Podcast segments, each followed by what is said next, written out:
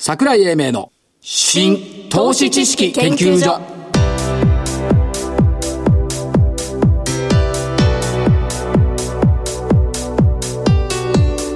この番組は一般社団法人日本 IFA 協会の協力でお送りしますごきげんよう所長の桜井英明ですそしてコメンテーター日本 IFA 協会理事長正木昭夫さんですはい、日本 IFA 協会の正木です。よろしくお願いします。お願いします久しぶりの木曜日。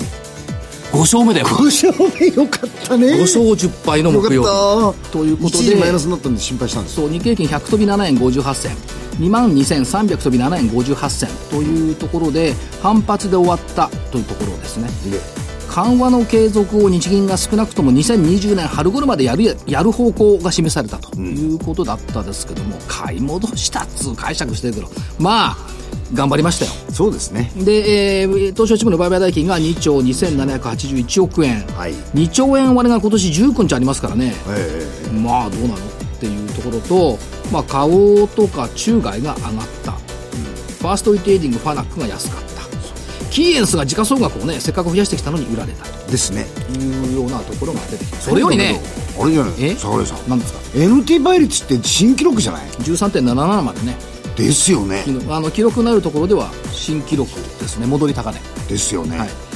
というすごいところそれよりねあれですあ昨日の2万2000飛び飛び飛び円00銭通ね丸めた。これはすごかったねね感動したねえ。いや、僕ね、記憶にこういう、ま、丸め方っていや初めてです。いやあったんですよあった。えっ、と平成元年お平成元年がスタートして4日目2000えー1989年あごめんなさい89年の1月12日うん。前日比0円00銭ゼロ円、え、ということは同じ。 うん先単位まで変わんなかったのが後にも先にも1回だけなんですけどもそういうこともあったんでまあそれぐらいのシャレっ気はマーケットっちゅうのはあるだろうとそうそういうことですかね。いうふうに考えてみたんですでも偶然でもなかなか作れないですからねで も当たりこ前ういう数 字はでもね、よく考えてください。S&P500 とね、ナスダックが史上最高値更新、ね終値ベース、というの、ナスダックはザラボン更新しましたけども、その中で日本はやっぱりちょっと、なんか、見劣りがするな。見劣りっていう感見劣りと見ますかじはい。それともう一つね、今日の日経長官、はい一番読むべきもの。もうこれしかなかったね。経長官で読むべきもの、はいありましたは一個だけ。い日本証券業協会は、証券会社とお取引のある皆様にお知らせしますとあったもんだ。ああの例の休み 10, 10連休の間に多くの証券会社が休業しますという告知これね正木さん我々ね亡くなるまで見れないよもう見れないですねきっいや見れないです一生の間ないですねこれ近年に撮っちゃったと思うんですいや長写くてい真いと思うんですけどねあとあれだ西松屋の2面カラー全面広告ってのもあったねそれは全国全店舗全部出てたもんねさ意気込み感じちゃった思わず あそううんということで、えーはいあとはどうでしょうね明日一日連休中の10日間をどう見るかうんなんかどうなんだろうね買い持ちでいいんじゃないのっていう風なムードが高まってきたここはそういうことでしょうんだと思うんですよね今日と明日とはい見ないと分かりませんけど、今日はとりあえずそういうことですよねそして先週の銘柄はですね、え先週と全く逆でですね全先々週とあ先々週と全丸全丸よかったですねただし私は言いたい未来ワークスは頑張ったのこれ4300円台から5000台入ったんだよいやこれはねびっくりしましたねいストップ高2回よ 一週間、こう、温めといた温めるもんですね温めるもんですね。ことが良かったそうです。ということで全丸なんで個別でどうのこうのはやめます今日やめましょうはいえっ、と増産銘柄ゾウさん。はい。はい、ゾウさんいきます。えっ、と、二つです。えっ、と、あまりあの、大きなものが比較的、えー、なんだ、活況なんで、はい小型株はどうかなと思うんですが、はいあえて、はいえー、キャピタルアセットプランニング、3級6項。違うで三九老後でしょそれ三級老後、はいはい6個、老後ね。で、これをですね、ちょっとあの、中身、えー昨日、お増額修正発表したんですよ。はいで、えっ、と、売上も3 29から34、それから営業利益も2.2から3.5、はい四半期の利益も良かったと、はいこれ自体の数字はそれでいいんですが、ええ中身ではい、自社開発の、あの、えー相続財産証、えーシステム、はいこれの受託が増えてるっていう。これ自社開発製品ですから、結構利益率も高いはずまなあんです。人生100年時代ですからね。そうです。で、これが増えてるっていうところが一つのポイントだろうとはい思ってます。はいからもう一銘柄、えー、6312フロイント産業。はいまあ、ジェネリック薬品。薬作る薬を機械の会社ねそうです。で、この中で、あの、機械の方あまり、えー好調とは言えないんですが、はい中でね、一つ注目したいのが、化成品。お薬に混ぜるき薬。これが意外とね、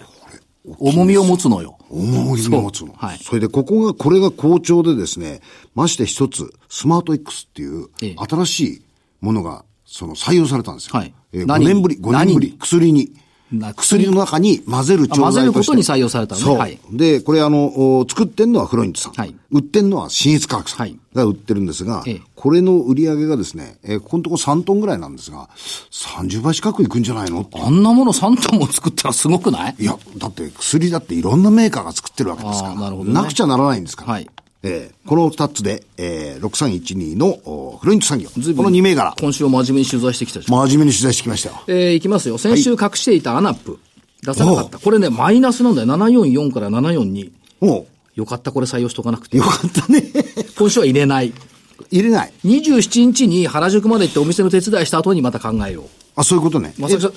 まさきさんと二人で行くんだよ、27日に。原宿に。合わないとこですねこ。のじいさん二人が見せて時代に。じいさん二人ねお客さん減っちゃうんじゃないかな。ね。それ気の毒です。えーっと、行きますよ。はい、どうぞ。 6701NEC。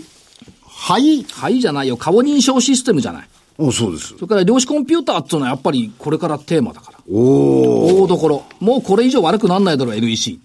はい。それから AI4388。音声の合成エンジンっていうのはね、やっぱり使い道増えてくると思うんですよね。だからベンツだってほら勝手に喋ってくるじゃん。そうですね。だからスピーカ勝手に喋ってくーる、スピーカーとかね、良くなってきてるんで、これ AI ね。だから 9438MTI。まあ、コンテンツの配信が中心なんですけども、母子手帳アプリだとかやってるのね。で、一番楽しみなのがゲリラ豪雨検知アプリ。おお。こういうのが先行き面白いんじゃないかなと思ってます。なるほどそれから 3633GMO ペパポ。あレンタルサーバーとかね、えっ、と、フリマアプリとかやってるんですけども、クリエイターとか企業家育成支援ってその辺で伸びてきてるし、今日上がってるんですけど、はいこれもちょっと入れておきたい。はいそれからオリンピックがもうすぐね、来ますけども、サニーサイドアップ2180。すんごい動きんだよ、これも。おお。スポーツビジネスス。ポーツビジネス。はい。で、オリンピックで欠けているのは、オリンピックのテーマの中に猛暑関連っていうの絶対入ってくるんだよ。入ってきますね。ね、正木さんの好きな4587小林製薬。はい熱さましい。熱さましいと。ということで、以上の銘柄群おで今す日。はたくさん行きましたね。一週間休みだからね。そうですね。ということで、この後本日のゲストのご登場です。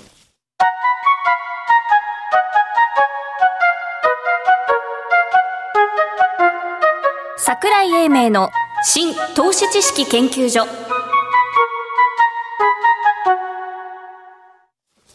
それでは本日ゲストをご紹介しましょう。証券コード9739東証一部上場。日本システム、日本システムウェア株式会社企画室長、太田由香さんです。横田さんよろしくお願いします。 NSW の太田です。よろしくお願いいよろしたしくおます。願いします。お願いしますは緊張しないでね。はいリラックスして。はい。まあ日本システムウェアって聞けばわかりますよね。そうですかね。はい。ソフトウェアの会社。は いそしてマーケットでは NSW の方が通りがいいのかな。そうですね。ははいい。で、証券コード9739。 1739。よくない急によいい、いいってどうしていいですいかや、こ語れ。呂合わせが、語呂合わせ。語呂さん、語呂合わせがとっても。また考えた。うん、いいな、と思って。あ、 桜井さん時々新しいネーミング考えますからね。いや、会社内ではね、えっ、と、なんだっけ、急な産休休。急な産休って言われてるらしいよ。はい。私変えてみちゃった。クラウドで何でも咲く。おークラウまあ、ド、ね。クラウドだけじゃないけど、クラウドで何でも咲くっていうところを入れてみたということですけども、えー創業が1966年。はい。66年です。はい。ということは日本のソフトウェア開発の草分けと考えてよろしいでしょうか。そうですね。はい。もう、あの、IT のいわゆる黎明期という時代からですね、ははいい。はい事業開発。ソフト開発を中心にですね、はい。取り組み始めました。おはい。渋谷に行くと目立ちますよね。そうですね。 NSW あのはいさん特徴のあるねビ会社ルがね。ビルが3つ。 3つ。ということで目立つということで、えーまあ、草分けということで、システムウェアの、おまあ、ソフトウェアの伸長とともに、事業も拡大してきたっていうことですよね。はいということで言ってますし、まあ、今期で見ていけば、3月期の計画では売上高が350、営業利益が30億とはいいうことで予定をされているということで、まだまだ決算は、ね、終わってないです。あの、発表されてないですけども、今期の見通しといったところですね。そうですね。今日、えー、4月19日に修正の発表をさせていただいてあ、おりましてそうそう、情報修正されてごめんなさい。すみません。はい。はい。あの、今回の修正予想としましては、売上高で361億、はいと営業利益で33億5000万ということで、あの、当社としての過去最高益を更新するとねいう見込みでござすいいまます。せん。手元に隠れてま した。4月19日に情報修正してました。理由は、受注が堅調に推移した。こうあります。で、えーこれはまあ今期の見通しということで、情報修正もした後で、えー増配も発表されているとはいいうことですよね。そうですねえーと、お前回発表予想が年間で25円、えー今回修正が30円の見通しというところ。堅調ですよね。そうですね。おかげさまで非常に、はい、お客様からの引き合いも多くいただいておりまして、ええはい。これどうなんでしょう一番今、フレッシュな部分っていうところでいくと、はいやっぱり IoT とか AI っていうのが、はいフレッシュ、イノベーションがあるところでしょうか。そうですね。そちらはもう非常にあの、ひえー、とそうですね、多くの引き合いいただいておりますし、あと既存事業の部分でもですね、はいまあ、IT ソリューションという従来型のシステム構築の部分、はい業務系の部分ですね、そちらも非常にあの伸びてきていますね。実際問題として、その、日本、日本語っていうかね、情報システムっていうと、はい企業経営に関係しているよねっていうイメージはあるんですけども、はいそうは言いながら、我々の生活、個人の生活っていう部分で、社会全体にこう、影響っていうか、恩恵をくれている、インフラを支えているっはい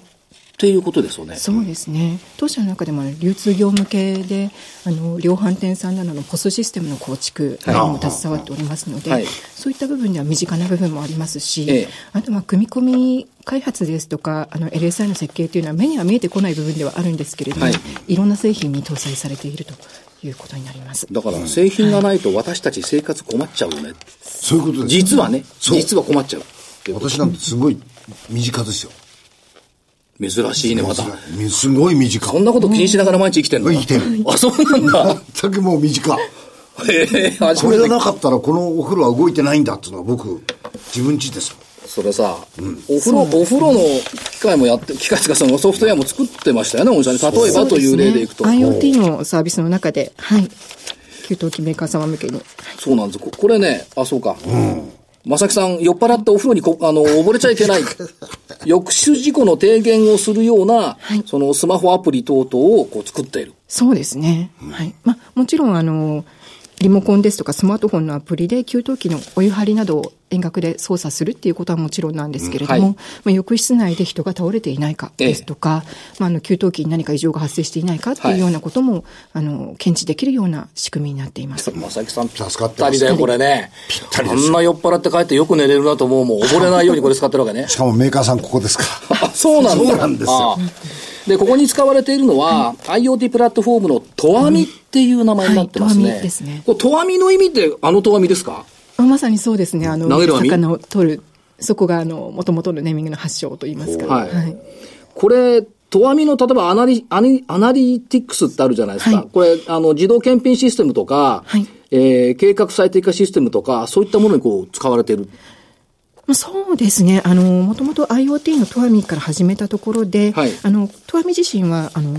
センサーから収集したデータをはい蓄積して、それを可視化する、見える化するっていうシステムなんですけれども、ええまあ、そそうしていくうちにお客様がこの溜まってきたデータをより有効に活用したいということで、はいあの、数年後に分析サービス、アナリティクスのサービスを始めております。 なるほど。この辺のものっていうのが、例えばその AI 人工知能エクスポなんかにもこれ出展されて紹介されました。ですよね。はいやっぱりあの、前向きにやっぱりこういったものをどんどんどんどんやっていくとそうですいね。うことで考えてよろしい、しいんでしょうかはい。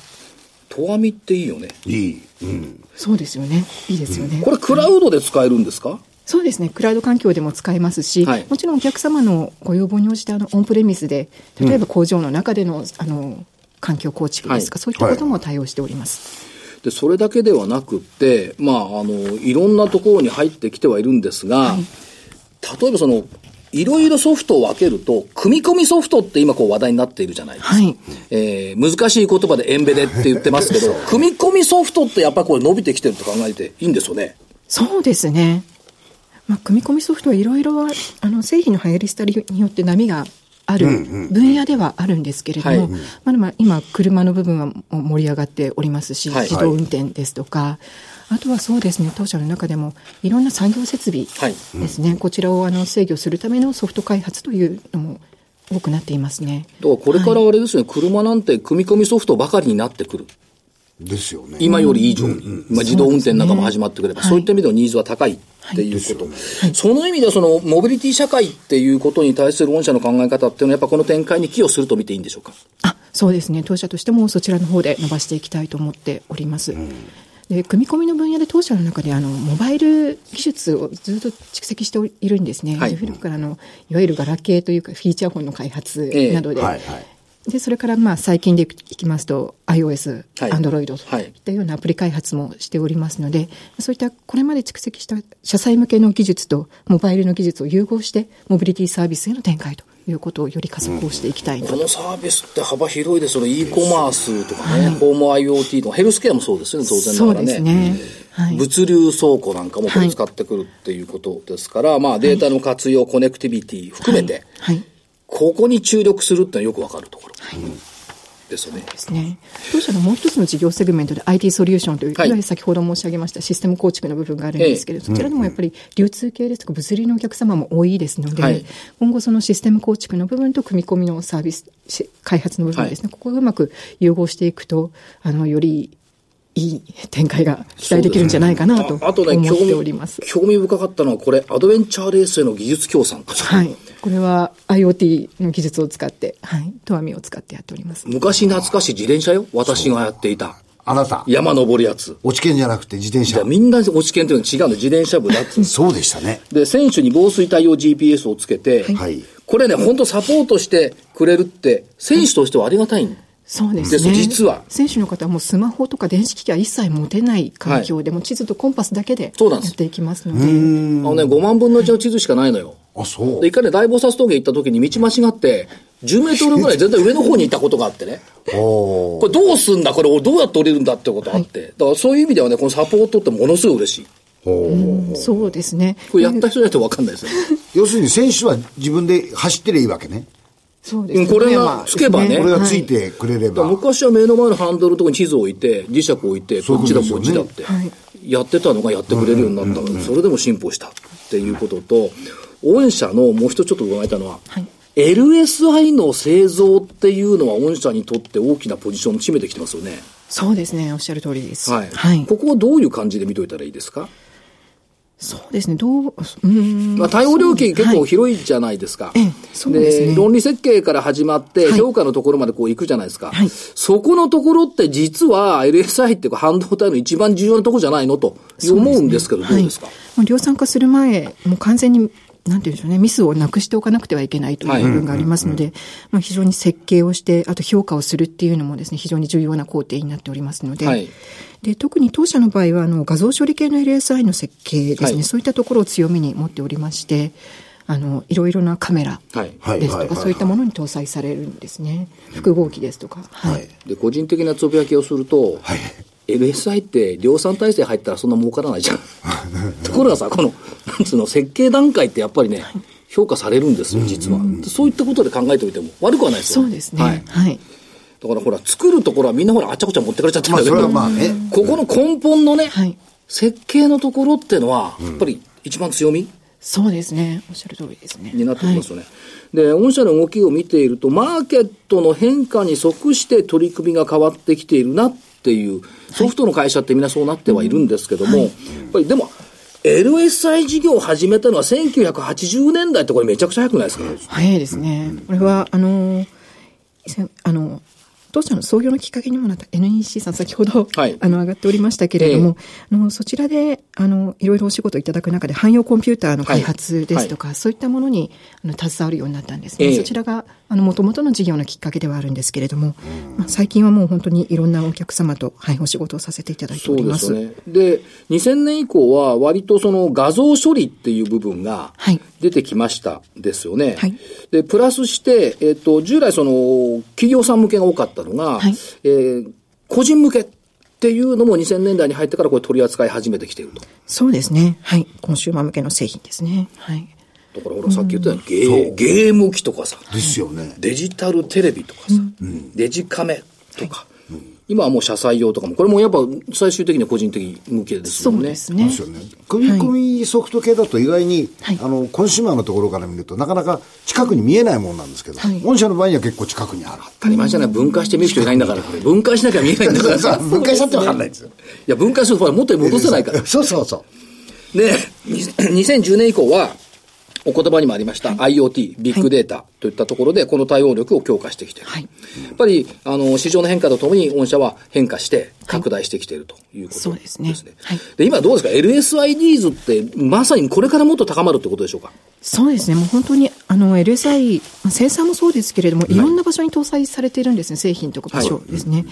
であの特にあの大容量化したいですとか、より高速な LSI だったり、あとはあのモバイルなどに搭載されます低消費電力を抑えたいという低消費電力っていうニーズも高まっていますので、まあ、そういったところでいろいろと広まっていくんじゃないかなと思ってなるおほどります。。そしてもう一つの将来的な分野として出てきているのが、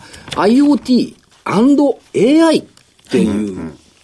人工知能っていうのも、これテーマになってきてますけども、はい御社のやっぱりこれ成長ドライバーになってくると見てよろしいんでしょうかやあもちろんです、はいはいっぱり AI すごいですか AI すごいですね、まあ、先ほどのあのデータビッグデータの分析っていうところもあるんですけれども、はい実はですね LSI で培った画像処理のノウハウええ。これをですねあの用いまして、はいなんでしょうね、一つ例に挙げますとコンクリートのひび割れを検知するような、はいはいそはういいったようなディープラーニングの仕組みでですそね、れ映しただけで、画像から。画像あのそうですね例えばトンネルとかコンクリートの構造物って今、耐用年数が来てええいろいろ問題になってるじゃないですか、はいでそこでカメラで撮影をしてでそこからあのひび割れの位置を検出するということをやってちょっと待ってくださいね。今までは、はいこう、まさきさんみたいなおじさんが、ここコでやるンコンって叩いて、そうなん職です職人かたぎな感じで見つけていたものを画像から取れるようになはるい、そうです危ね険性も減りますね。そうですねコストも減りますね。はいということは、それだけではなくて、やっぱり汎用分野大きいと見ていいんでしょうかそうですねそこに期待をしているところですねと世の中が変わっていくためには、まあ変わってくる、その中に IT ってありましたし、ソフトってあったんですけど、これからもうこれは中核であるっていうことですね。そうですねもうここをベースにして、はい、あの既存の事業も連携をしながら深めながら、成長ドライバーとしてですよね。はい、だからコンサルティングをやっますたベースっていうのは、データがあるからコンサルティングできるわけで、そのデータが今度は AI とかいろんなものに生かされて、はいもう一回美味しくなると。はいそうですね美味しさが 2, 2倍。そうそう。2倍じゃ効かないと思う。 2倍じゃ効かない。 2乗になると思う。二乗ね。なるほど。かけ D、DX っていう言葉最近入って入ってきてるじゃないですか。はい DX っていうのをじゃあどういうふうに考えて、やっぱこれも中核になるんでしょうか。そうですね、やっぱりここ、今、お客様が非常に取り組まれているところですよね、あの、はいろんな、まああのなんでしょうね、ビジネスモデルをいかに変えていくかはいですとか、はいまあ、既存の業務プロセスをいかにあてあの効率的に変えていくかっていう中で取り組みが進んでいるんですけれども、まあ、当社としても IoT ですとか AI といった技術を使いながら、活用しながら、そういったお客様の、まあ、DX、デジタル変革をご支援できるような、それが実現の支援ができるようなあの会社を目指していきたいなということを考えております。だからいろんな、まあ、マーケットでもですね、いろんな企業が、まあ、IoT だとかデジタルフォートランスフォーメーションだとか、いろいろなことを言ってるんですが、その根本にやっぱりこういうソフト開発があるって考えなきゃいけないですよね。はいだからね、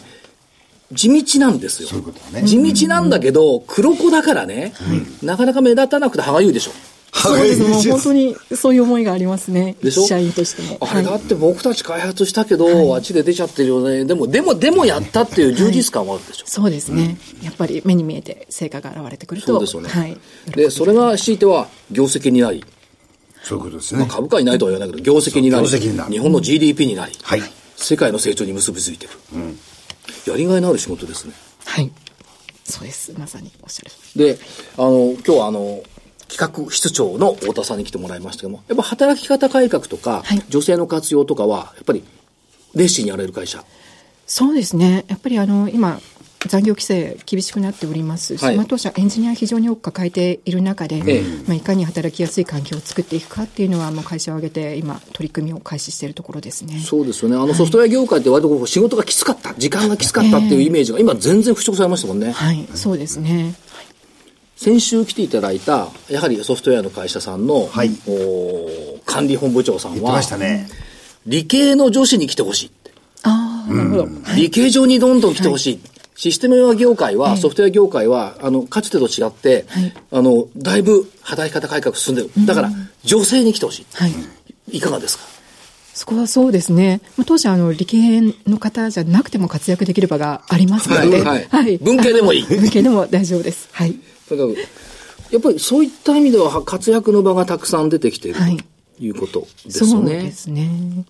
あの、ずっと勤務されていて、会社の成長っていうのははい。感じられますか、そうですね、ここに来て本当にあの事業の内容と業績の数字が結びついてきて、はいまあ、目に見えて現れてきているなというふうに感じております。まあ、IR も熱心な会社さん。そうですね。うん東証 IR さんでもよく会いますから。そうお会いするんですよ、で、えー最後に投資家さん聞いておられると思いますんで、ショートメッセージ簡単にどうぞはいそうですね NSF なかなかあの表に出ることがない会社ではあるんですけれども本当にあの堅実をモットーにしながらあのぎこれまで蓄積してきた技術力それから業務ノウハウを組み合わせて、また新しい分野の方にですね IoTAI を軸にあのデジタル変革実現してまいりたいと思っております。ありがとうございます証券コードはもう一回言いますよはい9739はい。クラウドで何でも咲くはい。ありがとうございます。もうちょっと考えようかな美し いとでいす。うことで、えー今日はお話いただきましてありがとうございました。ありがとうございましたえーご出演は、あ証券コード9739、東証一部上場、日本、日本システムウェア株式会社、企画室長、太田由香さんでした。ありがとうございましたあ。りがとうございました。資産運用の目標設定は人それぞれにより異なります。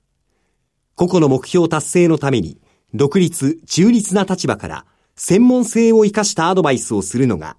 金融商品仲介業 IFA です。一般社団法人日本 IFA 協会は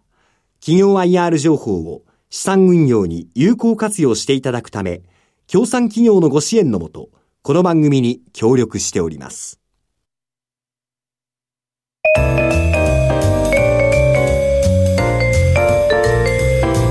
桜井英明の新投資知識研究所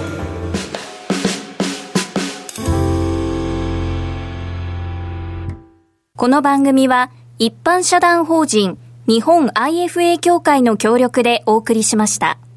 なお、この番組は投資、その他の行動を勧誘するものではありません。投資にかかる最終決定はご自身の判断で行っていただきますようお願いいたします。さて、えー、と一つお知らせ、えー投資フェア in 札幌ということで5月19日日曜日午前10時から16時半まで札幌グランドホテル別館2階グランドホールすごいね先着700名様、すごい大きいですね。えー基調講演スピードスケートの選手が岡崎智美さん、はいから竹中平蔵さん、はいからモーニングスターの朝倉さん、いということで講演があってお申し込み北洋銀行ホームページまたはお取引先窓口東京証券電話0112312827、またはお取引支店までということでございます札幌700人だそうですすごいです。すごいですよねすごいですよ。もう一つ私のあ、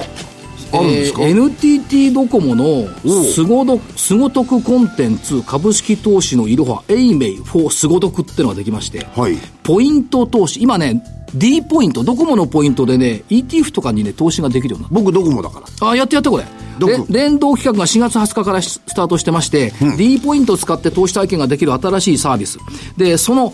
ポイント投資のやり方、ポイントのメリット、デメリットとか、ETF ってどうなのよって、このタイミングは何がいいのみたいなことをコラムで書いてますんで、えー今まで株式投資無縁の方も、正木さんみたく有縁の方も、ぜひ、